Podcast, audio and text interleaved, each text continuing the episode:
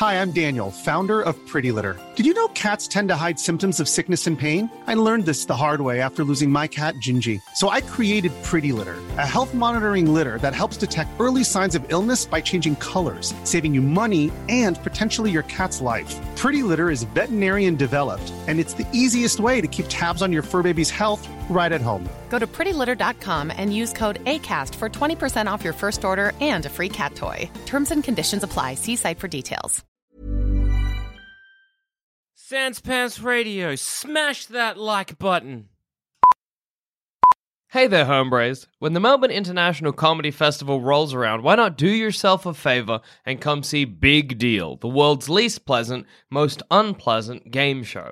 I'm hosting, and it'll star a whole bunch of comedians and Sans Pants people. It's sort of like the game show equivalent of breaking open an egg and discovering that the yolk is a sort of mouldy black. Tickets are available from the Melbourne International Comedy Festival website or from our own website, sanspantsradio.com/live. Hey everyone, and welcome to this week's episode of Thumb Cramps, a video game podcast for everyone whose thumbs are cramping. I'm Joel. I'm Jackson. I'm Joel. And today we're talking about the new Super Mario Bros. Wii U Deluxe for the Switch and other games.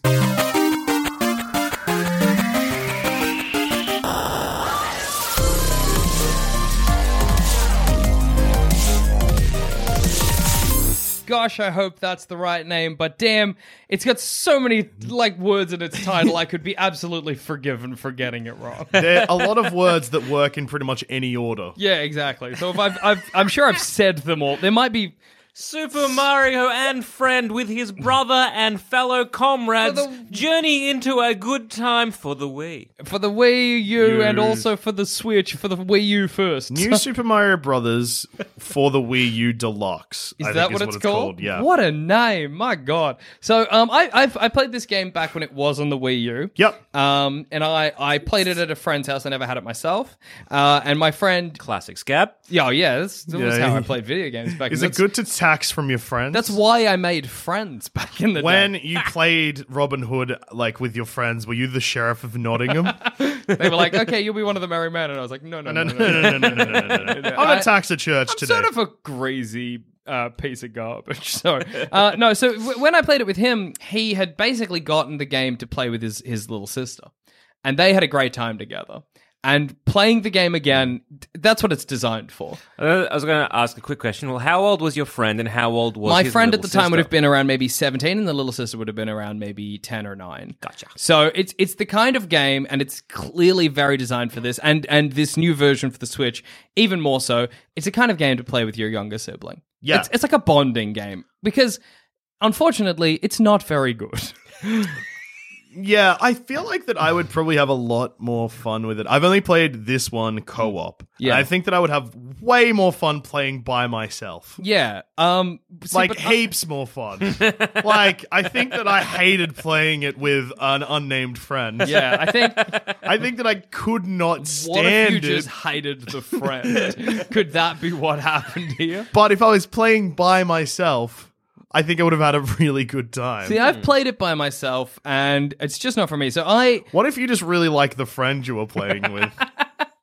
I've played a lot of the old Mario games. I've played New Super Mario Bros. 2, Search for the Golden Coins, or whatever its name was, Super Mario World.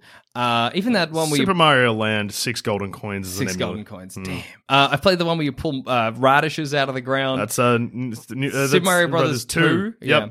And I really enjoy them. I'm a massive fan of really fun, tight platforming. I like when you screw up in a game and it's clearly this is your fault. And this is funny because if you listen to every review I've given, that's true across all platforms. And platforming's no different. If I've fallen down a hole or I've gotten got by a Goomba, I want to know that that's because I made a misjump. I want to know that the game feels tight and every input that I'm making has a very obvious and clear output. Yeah. Super Mario Bros. Wii U Deluxe for the Switch just doesn't have that. It's very slippery. And I don't know why, because it's not so you can play as Mario. Yep. Luigi. Yep. Yellow Toad. Yep. Toadette. Yep. Or Nabbit. Yep. And if you play as Luigi, you're very slippery. And you're like, oh, cool, because Luigi, that's his whole deal. He's greasy. But dang, he jumps high. But for some reason, if you play as Mario, he's also greasy. Bit greasy. If you play as Toad, a little greasy. Toadette? Greasy. Toadette. Greasy. And just, that makes it so frustrating when you're like trying to get those pixel perfect jumps. You're trying to make those gaps and you're like, you got a Bowser to go kill. Yeah. You're failing these jumps, not because you're necessarily like, you're like, oh, that was on me. I missed the game. It's like the game's, it's like you got to do a Scooby-Doo style run up to get over any gap. It's infuriating. I like that my role in this is sometimes just to talk over you and throw in comments. Absolutely. I wish your role in this was just to say Scooby-Doo catchphrases. The game was a bit spooky. Zoinks! Every time you do a review, you're just like, yeah, and I'm just like, hey! Me! Yeah! I mean, you're not wrong. Right, bro. So the game also comes with, and this is definitely a mark for it, when it was brought to the Switch, it came with all of the Year of Luigi, Super Luigi Brothers stuff that came out after the new Super Mario Brothers, which is just the original levels from the Super Mario game, but a lot harder, a lot more difficult. Cool! Fred's catchphrase. That's what Fred says all the time. Cool! Sweet! So that's really cool. That's nice that they included all that. I mean, there's like, you're getting a lot of content by buying the game. Yes. The game, I think... Oh, I can't remember. Can somebody check the price point for me? Ghost! Anyway, I'm going to stop that. And I believe that it is $69 Australian dollars on the... Nintendo Switch store. So it's pretty expensive. You can pick it up retail a little bit cheaper, but still like... Yeah. But you're getting a lot of content. You are getting... $60 to $70. You're getting Australian. The original game, you're getting all of the Luigi levels. I think you're getting some bonus levels as well. Yep. I think it's just a lot of stuff. Every like little extraneous or DLC or whatever, all coming together for this. So that's... Same as Mario Kart 8 Deluxe. Exactly. It's like content for what you're paying. But unfortunately, the game itself and the core mechanics are just very frustrating to play through. Honestly, I mean, look, I don't want to review your review here, but no, I think one of the things of this is not necessarily that the game's designed poorly. It's just that the mechanics that are in it are things that aren't in modern platformers. Yeah, because Donkey Kong has a similar thing, except the character's really heavy in that. So the jump arc is way smaller than you're expecting. So from I guess a platformer. it kind of just like by its nature makes it like a and like the original Mario Brothers was a bit slippery, and that was one of the things people like because you can skid and stuff. But they've kind of amped it up. Somehow now that you're 3D, you're more annoyed at the characters. Yeah, it feels wrong. Yeah. The level designs as well have that same kind of dated feeling. It's weird playing this game and realizing that... Well, levels are very short. Well, yeah, that's true. But it's weird to realize that the Mario levels have not changed for, like, decades. Yeah. There's no real innovation. It's still, like, you're moving platforms and you get on a hat and the hat can make you fly, or there's things that are kind of crush you and you got to avoid them. Like, it's really basic. Yeah. They put all their innovation in Super Mario Brothers, not Galaxy, Super Mario Odyssey. That's the word I was looking for. Well, yeah, again, even playing that, like, I know that's a 3D platformer. It's a totally different kind of genre. But even playing that, I'm like, man, there's so much innovation and creativity going into this. And then I'm playing this and it's the same kind of boring levels that I was playing back in Super Mario World. It isn't even just like the same art style. Like, every level is the same art style. Yeah. Like, not every level, but every single level is the same almost art style. Yeah. Well, and especially if you play something like Donkey Kong Country Tropical Freeze, you have levels where your silhouettes in that. You have levels where you're, I don't know, they're interesting. There's and an ape rides a rhino, and you can't beat that. Video games need to stop trying. Even like Rayman Legends, like every kind of world. Yeah, it has a kind of unique feeling that these are just sort of missing. And like, you have like the again. You're like, oh, it's the grass level, and it's the desert level, but like, it's just not. There's no innovation. Another weird thing with it is that so there are 5 characters. Yep. I think it's a maximum of 4 players. Yep. The characters are Mario, Luigi, like I said, Yellow Toad, Toadette, Nabbit. Now Toadette is the game's easy mode. Yeah. Because Toadette can get the Toadette crown that turns her into basically Peach, and she can float. Hey, weird question, because Toadette's only benefits is that crown. Yes. And once she gets that crown, that's when the benefits kick in. I wonder if there's a way you can turn that item off. Yeah, that would be interesting. That would be nice, because then that would mean that all 4 characters are this balanced. Yeah, because I think it'd be weird if you were gathering together with 4 of your friends and you're like, well, unfortunately... Hey, who's the dumbest and worst at video games? Yes, they will be playing Toadette. And then Nabbit, and Nabbit is clearly, and this is where that kind of like it's for your younger sibling thing comes in. Nabbit can't get damaged. If you've got a 7-year-old brother, Nabbit is for him. Exactly. Your 7-year-old brother will love Nabbit. Well, he's a bit rude. He can't die. He's a rabbit. In this game's defense, is it perhaps the sole audience is just probably younger? No, a younger audience. It can't be because the level design is really tricky. Well, that's true as well. Me and Dusha, we were playing it. We jumped straight into Super Luigi U. Nevertheless, even playing it, like I have just gotten past, or I'm in the middle of the second world, and I'm struggling. You die. I die quite often. And you die frequently and at your own hand. And it's that same kind of like the controls are floaty and the level designs are sort of annoying. So you could play it with your younger sibling. And I remember even back playing it with my friend and his little sister. Like it was a struggle to get through quite a few levels. And it's weird because it's designed for you to play with your younger sibling, but your younger sibling can't die. So the actual challenge is meant to be for you, the older sibling. So the game is designed for like kind of an older player. You know what I mean? No, I get what you mean. It's kind of like, well, look, we're going to set out and design a game that is basically for either a parent and a young child or an older sibling, younger sibling. And it's like, okay, cool. Well, we've made the characters and the abilities real super dumbed down and easy, but the level design is still hard, so good luck, idiots. Yeah. And like, I wouldn't mind if, because in the original one, it was like Mario, Luigi, Yellow Toad, Blue Toad. And I wouldn't mind if that's how it remained, and then you had two new extra characters, Toadette and Nabbit. But it just seems weird for it to be like, sorry, you can't play four players without somebody getting a character that has no challenge to them, or has minimal challenge. That's just odd to me. Yeah. And kind of on that note, I find it weird that they didn't just choose Peach. So, like, if I was designing this game, I would make the Nabbit Wario, and I would make Toadette Peach, because those are, like, established characters that people know. What if it's... Well, is it because playing as Peach destroys the plot of the game? Oh, I suppose, yeah. Play as Daisy, then. Whatever. Daisy Rescue Peach. That's a game. It's a classic Nintendo thing. That's a game.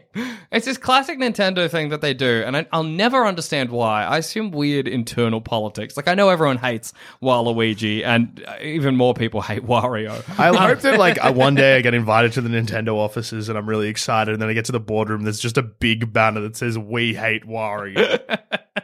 But Waluigi will die. Wow. At our hands. That's intense. It's motivational. But it's a classic Nintendo thing where they never kind of like fall back on those established characters, and I guess it comes down to that innovation thing. Yeah. We get Yoshi in the game again. Great. Super fun. Another weird thing, and this is harder for me to put my finger on, but you know, like, you get those Mario games, like the original Mario, and kind of the 6 golden coins as well, where the levels don't have, like, a massive amount of verticality. So you're not going incredibly high up. There's not, like, hidden stuff at the top of the screen, that kind of stuff. No, death usually comes if you go too low. Yeah, wow. But this game does. It's got the same verticality that Super Mario World had, which kind of worked there because it was just you. But when you're two players, having the ability for one player to go miles up to the top screen, if the other player doesn't have the Tanuki suit or the propeller hat, that's just so annoying and such a weird design choice. And I feel like it would really help the platforming if it stayed on that kind of ground level with only sort of minimal. It's a weird. I guess that's a problem, not necessarily with Super Mario Bros. Wii U Deluxe for the Switch, but for all of those Mario games with like a Tanuki suit or whatever. It's weird to me that I can just get a power up and glide over the level. That seems kind of, I don't know, like a waste of like, why am I playing the game?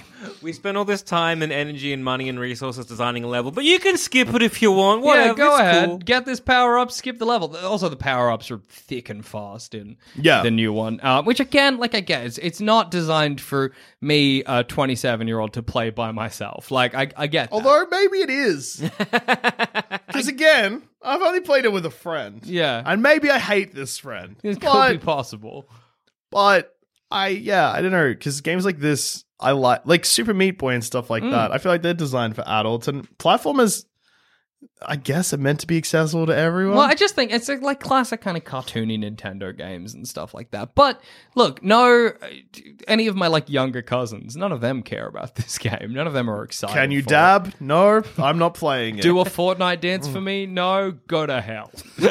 Your little cousins are rude. Oh, imagine if Nintendo are like, we're losing the kid market. We've got to innovate. We've got to do something new. What if Mario and the rest is they just do Fortnite dance? What if it's just Mario Fortnite dance?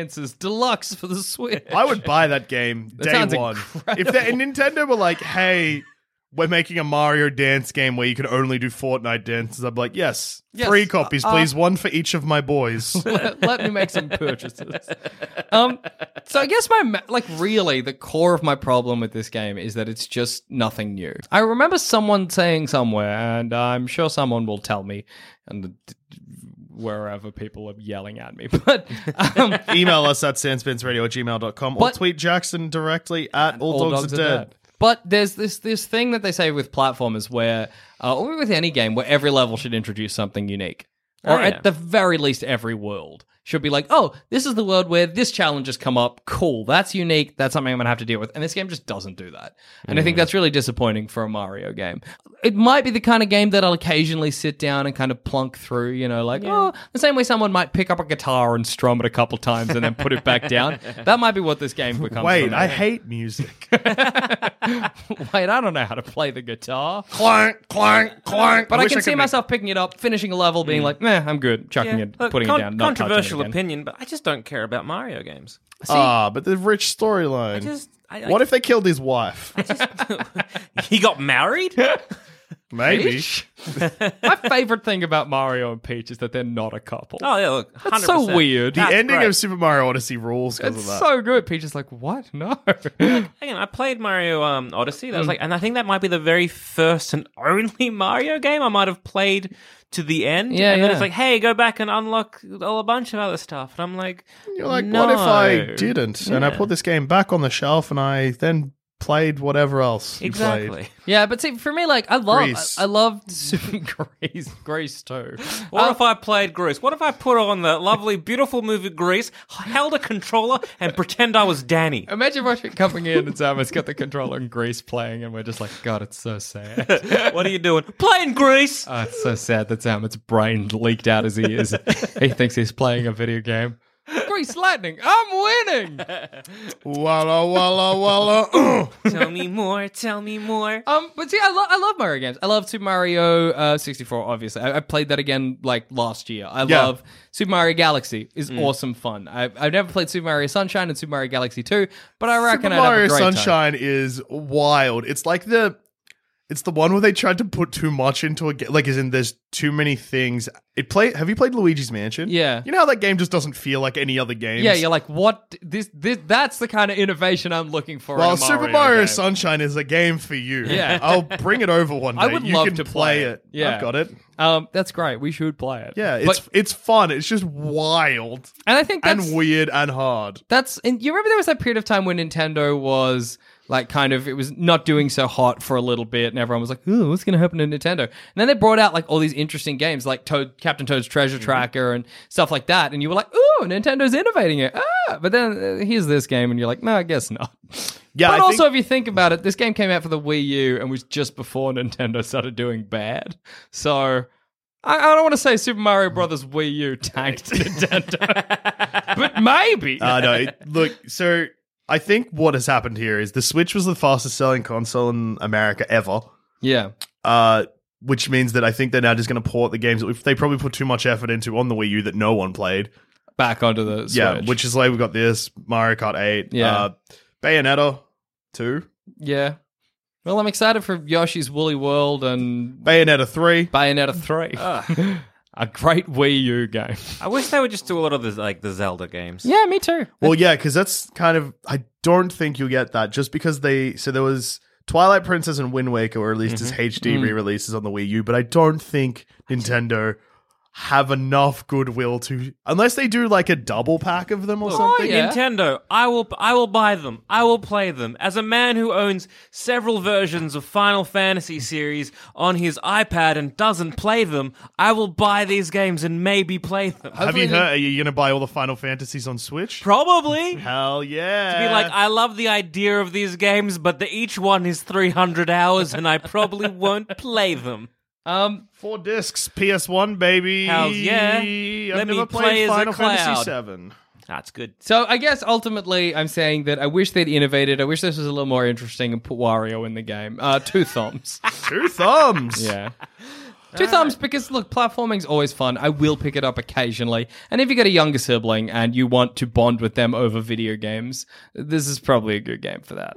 All right, well, what have you been playing, JD? Well, before I get into what I've been playing and the big reveal, let's just quickly hear from our sponsors. Many of us have those stubborn pounds that seem impossible to lose, no matter how good we eat or how hard we work out. My solution is PlushCare. PlushCare is a leading telehealth provider with doctors who are there for you day and night to partner with you in your weight loss journey. They can prescribe FDA-approved weight loss medications like Wegovy and Zepbound for those who qualify. Plus, they accept most insurance plans. To get started, visit plushcare.com/weightloss. That's plushcare.com/weightloss. And Jack, you got something? Just a quick reminder that this Melbourne International Comedy Festival, I'm going to be hosting a nasty game show that will make you feel sick and afraid. Tickets are available from our website, sanspantsradio.com/live. Also, if you head to sanspantsradio.com/merch, we still have a limited amount of enamel pins available. So if you want the world to know how much you love us, why not head there right now? All right, now for the big reveal that you could have spoiled for yourself by listening to either of the last 2 episodes or by reading what I'm reviewing in the episode description below. That's right, I'm finally talking about Nier Automata, a game that was sent to me by a fan who was very lovely and was like, please play this. And I was like, I will. Automata? So, I thought it was Automata. Automata. It is. All right. Sick. Cool. All right. Nier, as in like... Not far. But spelled N-I-E-R. Mm-hmm. And Automata, like Automata. So a close car. Or automaton. Oh. Yeah, I think I've cracked the case. The game's about robots. Yeah, close to you. Close to your heart and soul. So, last week I was talking about... Was it the last week or the week before? I was talking about how I'd seen the game being played and I was excited to play it. Mm-hmm. Yes. Haven't. It was not the game that I thought I had seen. In fact, I'm pretty sure I'd watched someone play Horizon Zero Dawn and confused the two in my head. That's very funny. Really? Well, interesting, JD, because for this week, I'm reviewing Horizon Zero Dawn. I don't know what He got you, man! What a perfect segue. Yeah. Now to Horizon Zero Dawn, a game that I have probably seen you play now that I think about it. Horizon Zero Dawn is a great game. Like, it came out, I want to say, like, 2017? Mm. Is that right? Yeah, so... yes. It's quite an old game. 2017, because it was Nier Automata. Mm. Horizon Zero Dawn. And Breath of the Wild all came out in, like, a 2-month period. Yeah, because I remember... seeing kind of like the cover art and some of the artwork for Horizon Zero Dawn, being so excited, being like, hells yeah, pre-ordered it without even doing any research, and was like, I'm going to love this game. And it came out, and like, I love this game, so I'm playing it. And then Breath of the Wild came out, and I'm like, well, guess what I'm playing now, idiots. All right, I just want to put a quick disclaimer here. Mm-hmm. It's 2019. Everyone, please stop pre-ordering games. It's a terrible idea. It's a scam. So that said, played it a lot back when it first came out, but then when Breath of the Wild came out, I kind of was like, well, I guess I'm playing that because I can play this lying down in my bed on a Switch, which was very beneficial of the Switch. So I kind of was like in and out of playing this game every so often. And every time I pick it up, I'm reminded kind of just how good this game is. Yeah. So my problems with it is that it is kind of like a Fallout or a Skyrim light in that it really almost wants to be both sort of that like free flowing mass open world RPG, but also wants to be an action RPG with a storyline that you can follow, and that's the game. Yeah. And so it kind of falls in this middle ground where it's like, I kind of wish it had gone either side. So does it has big side quests that just derail the story and don't really make sense? Is that what you mean? In a way, yeah. Like, for example, so I picked it up this week because I'm like, actually, you reminded me, talking about Nier Automata, that I'm like, you know what? I haven't played that game. I haven't finished the main quest. I'm going to pick it up and play it. And realizing that I am like 20 to 30 levels ahead of what I should be of playing the main storyline. Okay. Like, because I did that same thing I did with Skyrim, where I'm just like, oh, here's the quest line, the main story. Nah, not going to go there. I'm going to go everywhere else. And so I just did that with this game, because this is a game you can easily get lost doing something that you want to do. You're like, for this quest, I'm just going to, or for like my play session, I'm just going to go and hunt these certain Is 20 machines. To 30 levels an exaggeration, or do you actually mean 20 to 30 levels? Or do you mean like 4 or 5? Enough enemies are easy. No, I think it was like, maybe the last was like level 34. I was level 50. That is insane. That's crazy. Games shouldn't let you get, even by doing what you've done. But I see what you mean, because Skyrim lets you do that. Oh, 100%. Skyrim would let you level to like 100 before you even did any quests. Yeah, I think I got to level... I always want to say, I got level 50, but I think I could level like 20 or 36 without ever doing a shout. Yeah, yeah. Like, I didn't even know shouting was a thing. So when everyone was talking, like all those little memes that popped up, I was like, what are they talking about? I've put in 100 hours into Skyrim and I have no idea. It's wild that you missed the main quest in Skyrim, because that doesn't sound like you actively ignored it. It sounds like you... You missed it. That is so hard to miss. The game's like, go here. And I was like, nope. I'm doing my own thing. Bye. Is with Horizon Zero Dawn one of those problems? And I see this with a lot of like games sort of that have that similar genre of like an action RPG, even though they're not really that RPG, where they're like, here are all of the best things from all these popular genres. Yeah. We gotta have a crafting system. Can't not have a crafting system. Yep. Gotta have unnecessary like what do you call them? Like skill trees? Skill trees. We gotta have skill trees that you're gonna unlock everything anyway, but we still feel like we have to put it in. Yeah. Is there a skill tree in it? There's a skill tree. It's the classic three. There's 4, mate. 4? Yeah. Is one lesser than the other 2? Yeah. Other 3? Yeah, of course. Of course. Far Cry 5 had the same thing. It's every game these days needs to have these 4 things. And do you know what Nier Automata has? Yeah. None of that. Oh, that's amazing. That's great. So yeah, Nier Automata. Basically, the way that yeah, like I said, didn't realize the game I was playing until I loaded it up, and it started. The title screen looks similar. Went straight into the first level. I was like, sweet, it's going to be an action RPG. Wrong. Yeah. Well, right? At least at first. Oh. It's a shoot 'em up at first, like an R-Type or a Gradius. Oh, you are a spaceship, like bullet hell kind of thing. Oh, cool. And yeah, you're flying around shooting, and you've got like a laser gun thing that's just like rapidly firing, the same way that in those games you can just like hold down shoot, there's just like bullets everywhere. Yeah, and I was like, what? This is not what I thought. And then it did beat a few screens of that. The camera changes, so sometimes it's side on, so he's going up and down. Otherwise, it's left to right. Yeah. Then it taught me this laser move that was stronger, and then you get shot down, and you crash, and then your flight suit is destroyed, and then it turns into an action RPG. And I described it. I was like, oh yeah, I'm pretty sure it's kind of like plays like Bayonetta, realizing that I didn't know the game I was talking about, but also it does play like Bayonetta. So you've got a heavy attack, a light attack. You can shoot, so the gun thing that you had on your flight suit comes with you and just like floats around, so you can constantly be shooting like a shoot 'em up. It still has that same machine gun thing, it just doesn't do that much damage to enemies, so you can hold that down and then kind of hit like heavy attack, light attack, so you're hitting someone with a sword but also shooting them from a distance. That's cool. The level design is very nice and very different. I'm probably about 10 or so hours in, which I feel like I've not made a dent in the game at all. And I've been in like a factory, an amusement park, a forest, a desert, a city. Gosh. It's like all the locations. Yeah, I feel like snow must be coming up at some point. Oh, yeah. So the plot of is that basically aliens have attacked Earth and they sent machines to wipe out humanity. Humanity retreated to the moon. Cool, classic. Good place to go. Then they created androids to come back to Earth and reclaim Earth from the machines. Androids are based on humans and have been programmed to think and feel and whatever like humans. And I expected this game to sort of like tease the like difference between machines and androids. Nope, first level, they just directly address that head on. A machine starts talking and your partner is, and your character's like, Why are they saying that? They're like, die, and then it's like one is like scared, and like you kill them, and you're like, no, they're just machines, and your partner's like, why are they saying those words? And Don't give machines feelings. Yeah, it seems like this game has, and I feel like it's becoming very, like, hurtling. Maybe that might be the theme of this game. Yeah, it feels like it's very. And then the first boss fight of the game reminded me heaps of shit. This game has reminded me bits and pieces of so many other games, but taking weird parts. So it has the changing, like the set camera angles of Resident Evil, like the first Resident Evil game. Oh, man. So like in certain parts of the game, it's just behind you, like open world.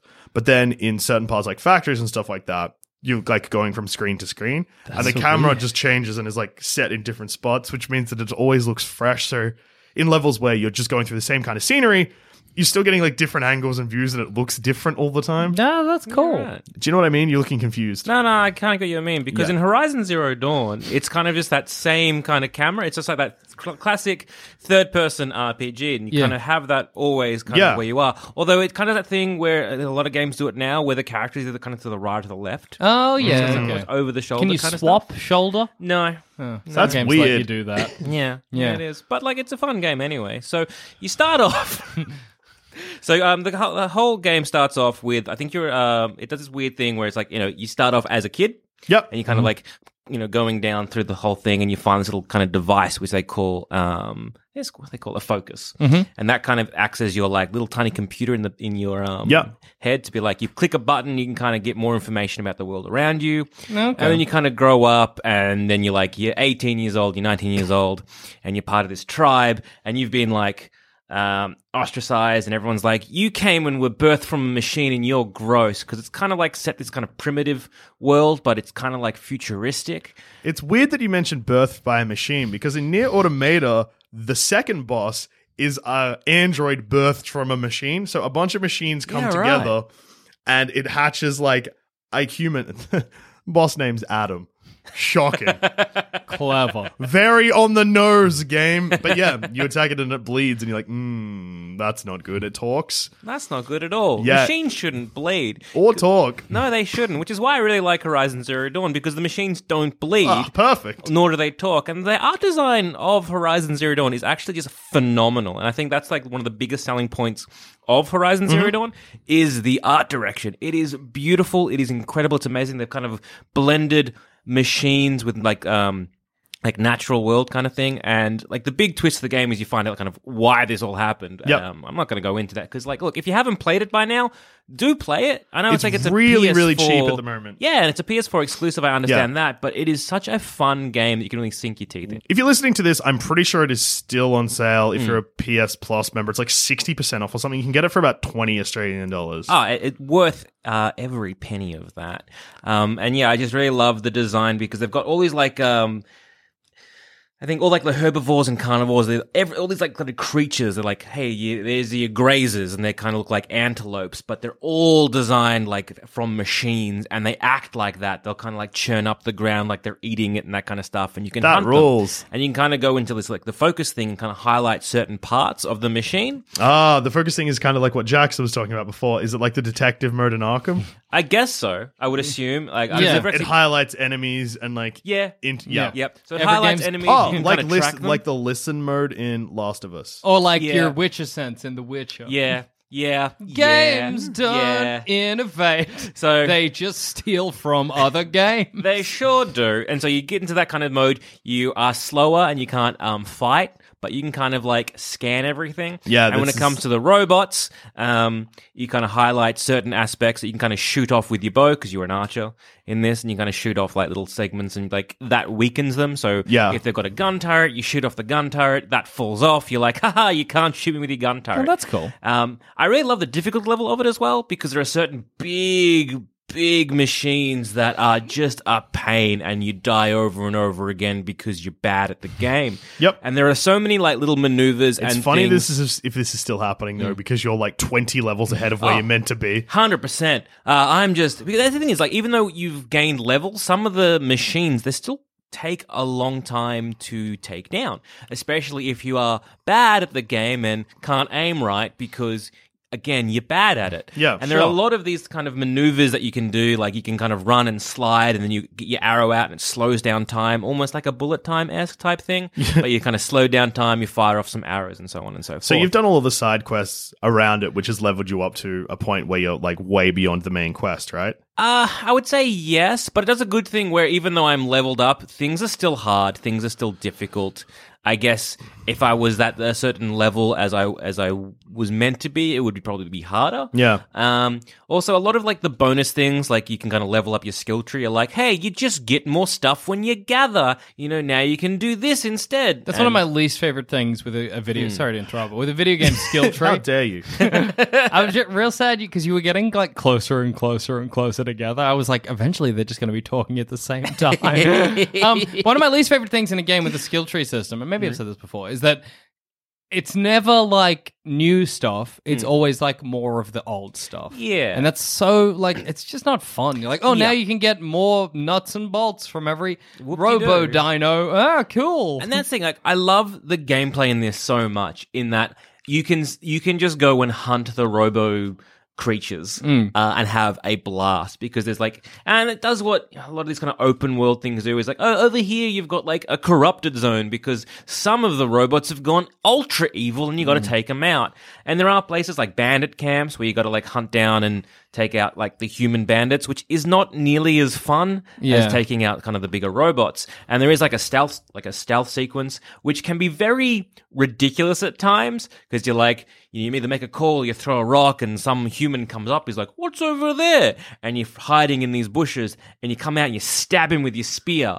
And people are like, oh, someone's around. Everyone goes into mad chaos. You hide in your bush again. Then everyone's like, no, I guess it's pretty cool again. I guess it just happened. Yeah, anyway, I'm just going to keep patrolling around here. Man. What's that? A bird call and a rock was thrown? Maybe I should investigate next to my good friend who is dead, Greg. Hey, Greg, are you all right? And you get stabbed again and you repeat the cycle. The Arkham games were great for that, because one of the most fun things about those stealth sequences is that watching the goons get more and more terrified. So you'd kill someone or you'd knock someone out, and they'd find the body and they'd be like, oh my god, Batman's here. And as you got rid of more goons, you'd be just left with two who were like, let's just stay together, and they'd huddle together. So you kind of like, there was none of that. They genuinely, it was like they never thought you'd gone. Yeah. They just knew you were hiding. Yeah. And that was kind of like adaptive AI, kind of much nicer. I don't know. Yeah, I kind of, it's almost like with like, say, Hitman, that kind of stuff, we have to hide, you know, the bodies of the people you killed, but even Hitman has the same sort of problem as well, where it also is like, well, where'd that person go? Yeah. I don't know. I just think it'd be nice if we got rather smart AI that were just kind of like, okay, well, we know it's being infiltrated. We're not going to just wait 10 seconds or 25 seconds, then be like, everything is cool again. I guess it was the wind that killed my good friend Greg. Yeah, Nier Automata doesn't really have a stealth system because you're fighting machines or robots, so it's kind of the opposite. But also it seems to have a different problem. Well, it's not really a problem. I don't know if I'm just bad or not, but I'm following the main quest and doing the side quests around it. But you don't get that much experience from the side quest. You get items and stuff like that, so that's exciting. And gold. But not heaps of experience. So like, I'm doing the main quest and there's points where I'm like, they are like level 15 and I'm level 9. Like, you can still fight them, but it's just like, wow, am I doing something wrong here? Is it the kind of thing where you think you feel like maybe you have to do all of these side quests to do the main quest? Well, I think it's just more meant to be, it's like the game's lying to me in a sense of like, because you're an android, you get like the name of the thing and like their level and their health pop up above it. So it's like your character is analyzing it. But I think the level is meant to be higher, because if you see like level 2 and you're level 5, I've played video games before. Fair. But I just want to talk about skill tree, because you hate this skill tree idea of the four branches. I just find it annoying that it's like in every game. Well, one, that it's in every game, but two, that it's you're going to unlock them all. I feel like a good RPG locks you out of things, and I hate that games don't. About you're an android, hypothetically, let's say, cool, and rather than a skill tree, it's just a rectangle. And you're given chips, and you can only equip a certain amount of chips at a time. That rules. And you can unequip. So you have operating system chips that include health, map, XP, the data that I was just talking about, seeing you can unequip those if you want to equip an extra thing. You can also unequip your operating system, which kills you automatically. Hell yeah! Great. Yeah, you have to make space for stuff and reorganize things. That's great. I love you can trash, what is it, like the Windows like .exe or whatever the thing was? Like, yeah, you can literally throw out the operating system. Like, that's you can, great. And it says if you remove this, it will kill you. But you still can. That's amazing. But I need more space for health. Yeah, just like weird stuff. It's really detailed in that sense. You get different weapons, which obviously can equip them, whatever. You get a heavy weapon and a light weapon. You can upgrade your pod, which fires and can also shoot lasers. That gets different abilities as well. Again, can only equip one at a time, so it's constantly changing. Can't get them swapping. Yeah. I kind of like that system a lot more, because it's very similar to Hollow Knight, where you get those little charms. Yeah. Oh, no. So in Hollow Knight, you get these little, like, every time you either defeat a boss or you go exploring more, whatever like that, you get these little charms and they do different things. You can, like, attack longer, or you get little boys that follow you. You can kind of have, like, a bunch of minions or whatever. And absolutely. It does, like, limit you to how many you can have at one time. And it means that you find a loadout that works for you. Like, I know with Hollow Knight, I always went for, like, a nail master one. So I was like, long nail, quick, specific dashes, so that everything was about physical attacks. But I had a friend who went all magic, and they were like, oh, I barely use the nail because all of my shells and my badges are designed for... I went nail master as well, and for a while I was trying that kind of more mage, and it was a lot different, a lot of fun, but a lot different. It's just very cool that you can do that in a game like that. It's cool because, like, just going back to it, like, I unequipped a chip that the game has that, like, hides text if it's not necessary. Oh, okay. Because that was taking up 2 slots, so it means that, like, my health, my XP... my mission and stuff are always written on the left-hand side of my screen now, which isn't that annoying because some games just have it there, but it auto-hides it if you've got this chip equipped. And I was like, nah, don't need it. I love that. I love that you can actually affect your HUD, and you can affect, like, stuff that a game normally would be in the settings as part of your, like, so you can turn off your health bar and stuff like that. Obviously, you still have health, but you just don't have a health bar, so you have no idea. That's awesome. That's what I, like, really love about Horizon Zero Dawn with that, is with the HUD, it kind of just automatically disappears. Yeah. Unless you kind of brush the like that little touch sensor thing on the PS4 controller. But ultimately, it's just like, no, this is the game. It's beautiful. Enjoy it. And that's what, again, like, I love when games sort of do that, where it's just kind of like... Horizon Zero Dawn very, very, very, very big? Yes. Because, Nier Automata, there was one point where I had to look up a walkthrough of how to get out of an area that I got into. Because, again, you're an android. It's like faux old technology things where the map is like, you get buildings and stuff like that. It's a 3D rendering of a map. But if you haven't unlocked the map part of it, it's just like a grey square. And I went back to an area that the story had taken me through, but the story doesn't take you past the map unlocky station. So when I went back for the side quest, I got back to the desert thing and I was like, I can't get into the way I got in. It's up too high. How do I get out? And then I was like, oh, maybe I'll go the way the story went. But then there's a new boss in the place where the original boss was, that was like 35 levels higher than me and killed me in one hit. Oh, boy. Which, quickly before I get back to that, I just want to talk about the dying in Nier Automata is so good. You die...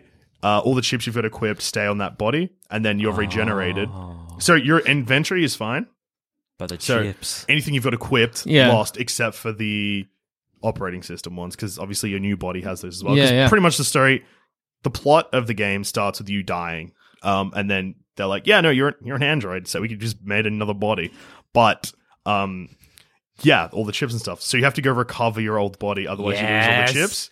That's great. If you're connected to the internet, you can recover other people's bodies that have died in the same area. So there's been so many times where I've been just like walking through, and before an event has triggered a boss or something, and there's just like 3 corpses, and I'm like, oh no, oh no. I love when games do this. And it's like the first tree, where when you die, it asks you to leave a message for the player. So when you... Cool. approach their body, it has the message come up. Good luck, idiot. It's like preset stuff, so it's like just it's all like really like faux intellectual. It's like this machine died gazing at the blood. But you can also make it say dumb stuff. It's like this mindless machine died in the dumps while thinking of garbage and stuff like that. Oh, that's great. But yeah, I love when games make you like, okay, you died, that's fine, but go get your body back, idiots. Yeah. Like I love that in what used to be in like World of Warcraft. We used to like when you died, you got to go had to huff and resurrect where your body was.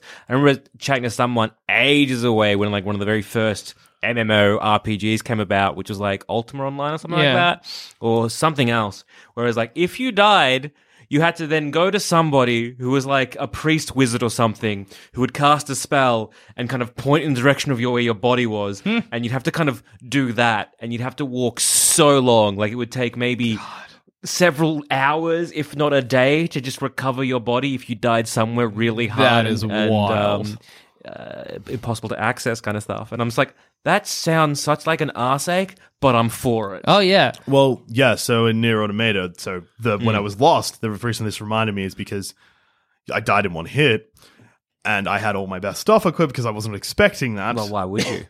Which means that I then had to go back into that room if I wanted my stuff back. Guess who died instantly again before getting my body, so I lost all of my stuff. I was going to say, when you die without getting your body back. Yeah, of course. Good, classic. That's rough. Classic. But when you recover someone else's body, you get 3 of the chips that they have equipped randomly. So it means that I've gotten some stuff that's probably a little bit overpowered, but which is kind of good. That's kind of a very interesting way to do it. That's I think like the game says, like when it first happens, it explains something like, it's randomized, but I haven't gotten anything. I've gotten like cooler stuff than I have, but nothing like wildly overpowered because each chip has there's also a chip fusing system because this game is hugely customizable, maybe too much. Because you can buy chips, and then when you get more chips, you can then fuse 2 chips together if they're the same thing, and that adds like a +1. So then it affects the benefits, and that can go up to +9. But then each chip also has a cost to equip, how much space it takes on the thing. Each chip, it's kind of randomized, so like there's the ideal chip, basically. So for instance, say like better shooting. Yeah. Better shooting, they have more damage with the shooting weapon. It might cost 5, but then the optimum version costs 3. So that has a diamond next to it when you find it. So really what you're meant to do is find 2 of diamonds of the same chip, fuse them together, and then just keep doing that until you can get to level 9, and then that is the best version of that you can get. See, it's a nightmare. Like, it's so sci-fi. See, I don't know, like that whole inventory system and like modding weapons, it can be a lot of fun, but it just can just kind of really drag a game down. It's like, so Horizon weird. Zero Dawn, the same kind of stuff happens, whereas like your weapons will have like 3 slots, your arm will have like 3 slots to be like, hey, you can mod this how you want it. You can have fire resistance. You can do better like handling or better stealth.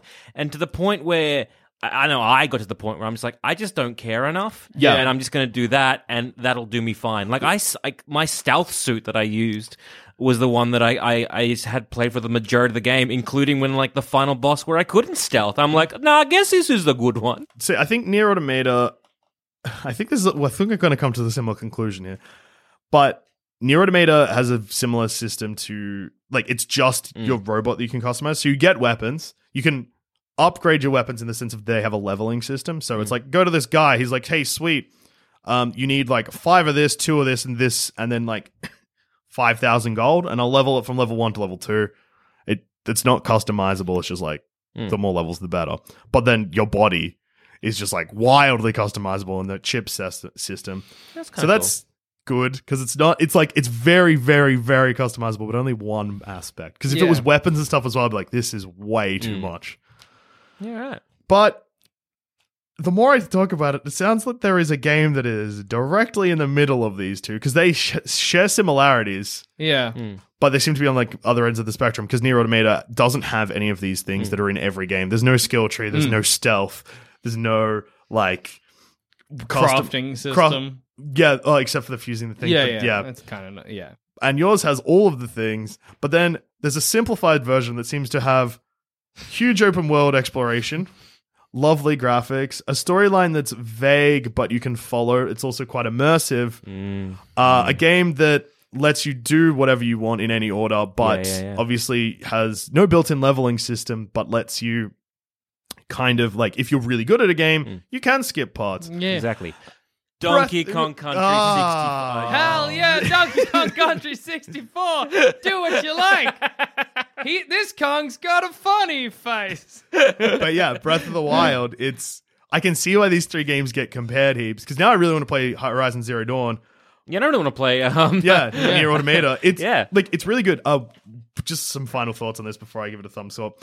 It was way less confusing. The storyline and the plot of the game, knowing that it's a vague sequel to like a game that came out ages ago that I don't know anything about. The fact I didn't know anything about this game, it eases you into it really well. Is in the story is really easy to follow. The quest line isn't like, there's a huge grand plan. It's like, hey, first it's just a recon mission, and then they just kind of tell you a bit of stuff, and you're like, oh yeah, sweet, I get that. That's cool. And yeah, it was nowhere near as confusing as I expected until all of a sudden they drop the. So the chips thing isn't really explained to you that well. The basics are, but then they drop a maintenance shop, which is where you confuse chips on you. And then it's just like, what? I'm like a couple hours in, and you were easing me in real well, and now all of a sudden I'm just overwhelmed by things I can do. I can buy swords now as well, but I don't know what's good and what's bad. But yeah, the storyline, it seems really straightforward. The game itself reminds me heaps of Ghost in the Shell. Shadows of the Colossus, because all the bosses are huge and you can kind of climb them. That's cool. Good. It's a bit Akira. It's a bit Evangelion. So it's all the good anime. Yeah, it's like the weird sci-fi stuff. I thought it was going to be super sexualized because you play as like a sexy lady, but it's not really. It does a weird thing, like she's wearing a dress, so like if you jump certain ways, it's like, ooh, underwear. But but it's not, the camera angle doesn't. Unless you force it. Yeah, if you want to be a perv, the game lets you. Is there an achievement where if you do it, you get a thing that you get like the achievement like pervert or something like that? There's an achievement I haven't unlocked that is very common and I'm confused, so maybe it is that. Yeah. Because, I haven't tried. I think it's when she climbs a... I remember reading it somewhere, some article. Well, I'm glad they're calling you out. Yeah, they're not happy about it. But then they made the game. Yeah, because she's wearing... This is a weird thing to mention, but she's wearing it's weird underwear to be wearing in a video game. Like you can see like some butt. Yeah. Again, don't have that achievement, so I haven't had a proper look. Pure boy. Yeah. Stay pure, JD. It's nowhere near on the It's nowhere near Bayonetta levels. It's more just like it's not even like, and it's not as anime as like Devil May Cry or anything like that. It's more just like it feels more like a sci-fi game, like a. Sci-fi game that's set in the near future, but not super. I get the title now. Near Future Automata. Anyway, it's big. It's good. I love it. 4 thumbs and a knuck. Okay. All right. That's pretty cool. Well, yeah, as I've been saying, I've been playing Horizon Zero Dawn. And I love the game. I love the design. I love that it is a new intellectual property that people can kind of like have a lot of fun with, because so many times in like either movies or games, we're just playing the same things over and over again, i.e. a Mario. Yeah. It's good that they've innovated by creating an original IP, but then put every aspect of old games in it. Yes. So again, like the design of everything in it, I absolutely love. And the gameplay I really enjoy. It doesn't have the same sort of freedom as Breath of the Wild. You can climb literally anything. Yeah. And so it's kind of like when you compare... Because again, these all came out at the same time. And I think in any other year, if these 3 games had come out independently of each other, they each would have probably won Game of the Year kind of thing. Yeah. But because Breath of the Wild was so good and took just a lot of parts of both of these games. And it was portable. Yeah, and I think that's why everyone was just like, oh, this particular game, and kind of forgot about the other 2. Yeah. Like, for example, when you're climbing, you can climb, but it needs to be these certain, very obvious sort yellow... of like an Uncharted sort of climbing. Yeah, it's like, you grab that, that's a yellow bar, you can kind of shuffle across and jump, and that's kind of cool. Nier is the same as well. It's not... It's open world, and you can go wherever you like. I walked into an area, and I instantly saw the levels of the enemies, and was like, I should not be here. Yeah. But I can't just, climb a mountain. Yeah. There's, paths. You can go, there's a lot of paths, and it's very open. Yes. But if there's, a building or something, there's no door. Yeah. Yeah. Good luck. Yeah. Where Zelda's whatever. Climb in. Get on top of it. Get up. It's sick. Go on that windmill. It's great up there. Yeah, so it has that sort of same limitation, and so we are following the adventures of Aloy, who is, again, she was birthed from the machine, which and there's a reason why that was happening, and you kind of, the whole storyline is trying to either, A, work out what happened to the past, work out why the world is like this, and also kind of, I guess, why you are special, which is fine. I was talking to you about this a couple days ago, Jack, that whole idea of, like, you're playing a main character who is special, and it's great and all, because, like, everyone, oh, you're the hero of the story. I wish we'd have more games and more media, really, where we're just following a person who isn't special, who isn't destined, who isn't like, this is the reason why you are so great. I kind of just wish we were just following a person. Say what you will about Mario, but he's just a guy! He's just a guy. Yeah, Mario's just a fella who decided to get Princess Peach. It's not like it was his destiny. Yeah. He was like, hey, Luigi, couple totes. Yeah, let's go get it. All right. Well, look, the Royal Guard aren't doing nothing, so let's get it. I'm just going to go on record. I hate character creation. I don't like games where it's like, be whoever, do whatever. Shut up and give me a story. Don't make me create my own story. No, make me create my own story. No, because everybody else's stories are garbage. No, it's so boring. It's like, why watch a movie when you can make a movie? I don't care. Nah, I disagree. That's like, I love character creation. I love that kind of, because there's so much potential there. And this is the other thing with it, is it's an open world, but there is... Like in, you know, Skyrim, but you're not making your own choices anyway, because there's still a plot. But like, you're not making your own choices. Like the Long Dark. Yeah. You're still a character. You're in a situation. You didn't create that. Only in the story mode, not in the survival. How did you get there in the survival? Whatever you say. So, but in this, it's kind of like... I get bored too quickly of those games, I think. Potentially. Like, again, and like there is this, like, with the dialogue tree, they do what they tried to do in, like, you know, Fallout or Skyrim, Mass Effect, where it's like, oh, different dialogue trees. You can be like, oh, the brainy or the like, you know, the heart or aggression, but it ultimately means nothing. Yeah. They don't do anything, and it's kind of like, I guess they wanted this kind of, like, branching path in terms of, like, dialogue options, but choosing one or the other doesn't mean they get locked off later down the track. Like, if I'm like, well, I want to be a brainy character, so every option I get, like, I'm going to make sure I choose the smart option. It doesn't then automatically change the options down the track, or doesn't mean I can, like, those, like, the aggression or the, like, you know, the emotion, like the heart option get locked off, which I would have preferred.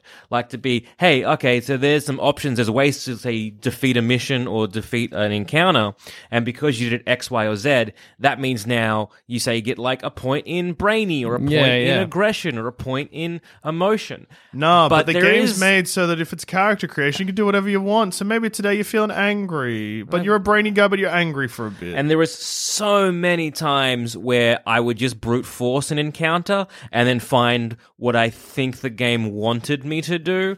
Like, so many times where I was like, oh god, and I just kind of brute force it and just kind of like got by the skin of my teeth. And then as I'm like picking up all the items and everything like that, it's like, oh, there was a whole vent system. I could have stealthed this. That's how I played The Last of Us. Just grabbed a brick and bricked everyone.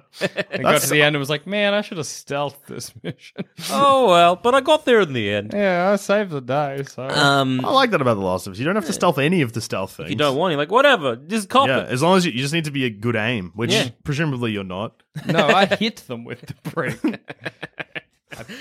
That is stealthing, then. No, not if you just run up to them and brickbarian. Barbarian with a brick, baby. My mistake. I thought you meant you were just, like, one-hitting them. No. As in, run up, smack them with the brick a couple times. I've got through some of the game like that. Yeah, so all in all, I think the storyline as well, there were some moments where voice acting wasn't the best, and the animation, it's still in that kind of 2017 kind of graphics where you're like, yes, the robots and everything that is beautifully rendered. Oh, look at the face. The face is just a little bit, they're a little bit plastic. Okay, cool, we haven't quite worked that one out just yet. Good.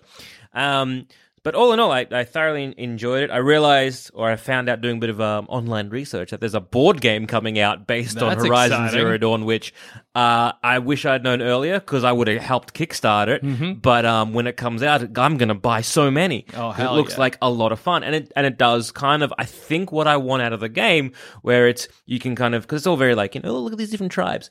You can kind of pick which tribe you belong to, and that's kind of your play style. So you can be either like a brute force. I'm just going to go in there, you know, sword or spear swinging. I'm going to be a stealth person and kind of be a bit smart and lay traps, or I'm going to be like an archer or whatever.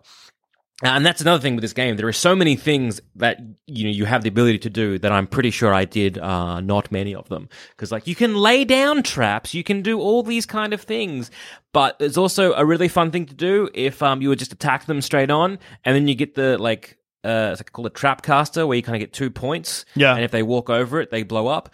But if they're already running towards you and you shoot it where they already are or where they're just about to be, it also works. Yeah. Don't need to stealth it, baby. Yeah. So all in all, I think I kind of agree with a very similar thumb score with you, Dusha. It's 4 thumbs and a knuck. I really love the game. I enjoy the aesthetic. I enjoy the graphics. But I have a little bit of few niggling gripes with it, which are the problems with a lot of these kind of games, where it's unnecessary skill trees, the crafting system. Oh, the crafting system. Because there's some of these things where you have to upgrade your ammo pouch. And it's really kind of interesting because you have to then hunt things that aren't either humans or robots. Like you got to hunt wild boar or fish or a raccoon. Yeah. And there's boar and moose in my game too, but you just get meat you can sell, and that's good. Well, why would an android need meat, baby? Well, you just got to sell it. Exactly. They're strong too. I got killed by a moose once. Oh, that's good. Right. But there you kind of get their bones, and I love the concept and idea of it. But I got to a point where a few of my upgrades need a raccoon, and I'm I can't be bothered finding where that raccoons are. So you can fish in my game too. Yeah, and catch robot fish. But also I caught a tire which I could sell for a lot of money, and a pipe which turned out I could equip as a sword because I went fishing in a sewer. Very good. Ah. To be yes, you can be this amazing hero with a sword. I pick a lead pipe. Look out. Yeah. Good. Makes a clank noise as well. It's good. So if you haven't picked up Horizon Zero Dawn and you want a nice meaty game you can sink your teeth into, because again, all kind of any gripes that I have with it, I mean, I played it for 2 days straight without doing anything else because I was again captivated by the the whole environment. And you can just kind of ignore a lot of the quests and just kind of make your own adventure, which is I find a lot of fun. So you can be I'm just going to kind of either hunt this whole herd or I'm going to do this. And there are challenges and there's so much to do, to the point where yes, I've finished the main quest, but I'm going to go back and probably try and maybe not 100% it, but at least do a lot of the stuff. I wonder if your thumb score would be the same if you'd, because you've never really played an Arkham game, or you've never really played a Tomb Raider, or you've never really played a Far Cry 5 or any of the games that Horizon Zero Dawn has drawn from. So I wonder if your thumb score would be different if you had played those games, because lucky for you, it's great, is that you're getting to experience all those things kind of for the first time. Yeah, which is so, I think if I played Horizon Zero Dawn, I would get really frustrated with the things that are exciting for you. You're I get to, I kill certain animals to upgrade my ammo bag, and I'm no, don't get me wrong. Far Cry 5, that's the first thing they tell you, and I'm no. I'm there with the I thought hey, it's a neat idea, but then after a while you're please, just I can't be bothered. Yeah. To the point where I'm just whatever, I got enough metal shards, which are the currency, and that's another thing I love about this game is that they've really gone hard with the kind of okay, let's see what we think. All right, so it's a post-apocalyptic world. There'd still be remnants of the old world. So they're gonna these societies are gonna kind of use some of the stuff there. So you pick up a teddy bear or something. They're well, what is this? And we kind of either sell it for scrap or cloth or whatever. Yeah. And I kind of like the idea of what they're calling certain things. And the setting seems basically the same in both of these games, but mine ends up having weird, gross sci-fi stuff, where yours is just yeah, there was a war here, but now it's not anymore. No, it's spoilers, I guess, but humanity and the Earth was wiped out completely, and now it's about being rebuilt in this. Yeah, that's basically the same, except some humans survived and are trying to reclaim Earth. Ah, this is so that they can come so, which is also sort of Breath of the Wild. Yeah. Yeah.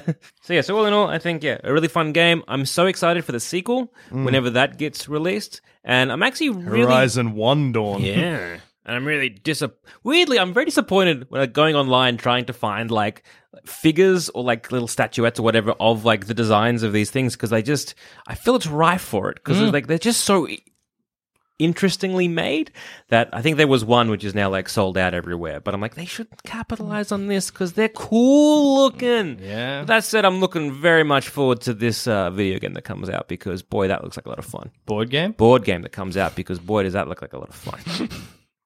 So yeah. All right, so that makes an 11 thumb episode, which is powerful, but not that powerful. But I dragged it down with Super Mario. But also, we've had some episodes that have been quite high because we get excited. We review other things like Breath of the Wild 5s. Oh, that's our 16th episode. 16th thumb episode. That's also true. And I'm pretty sure we mentioned a wonderful game called Hollow Knight, and that's definitely another 5 there. Yeah. It's now up at 21. Man, I'm pretty sure some handsome boy mentioned Donkey Kong Country 64.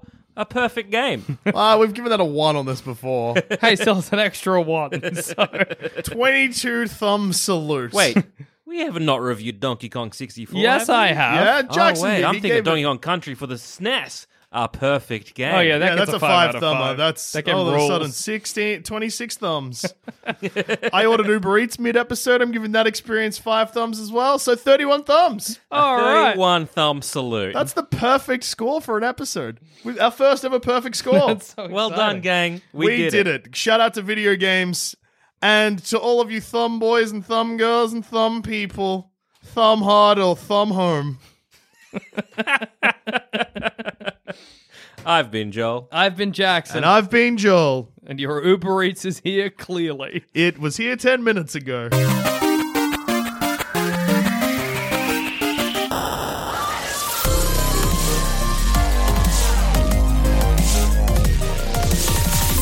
Thanks for listening. If you want to watch just how competent or incompetent we are at video games, head on over to twitch.tv/SansPantsRadio, where you'll see us and other members of the Sans Pants Network live stream some of our favorite video games.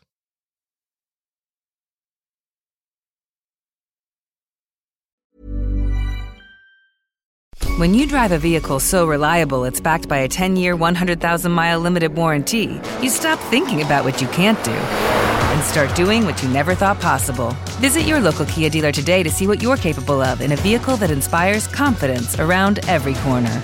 Kia, movement that inspires. Call 800-333-4KIA for details. Always drive safely. Limited inventory available. Warranties include 10-year 100,000-mile powertrain and 5-year 60,000-mile basic. Warranties are limited. See retailer for details.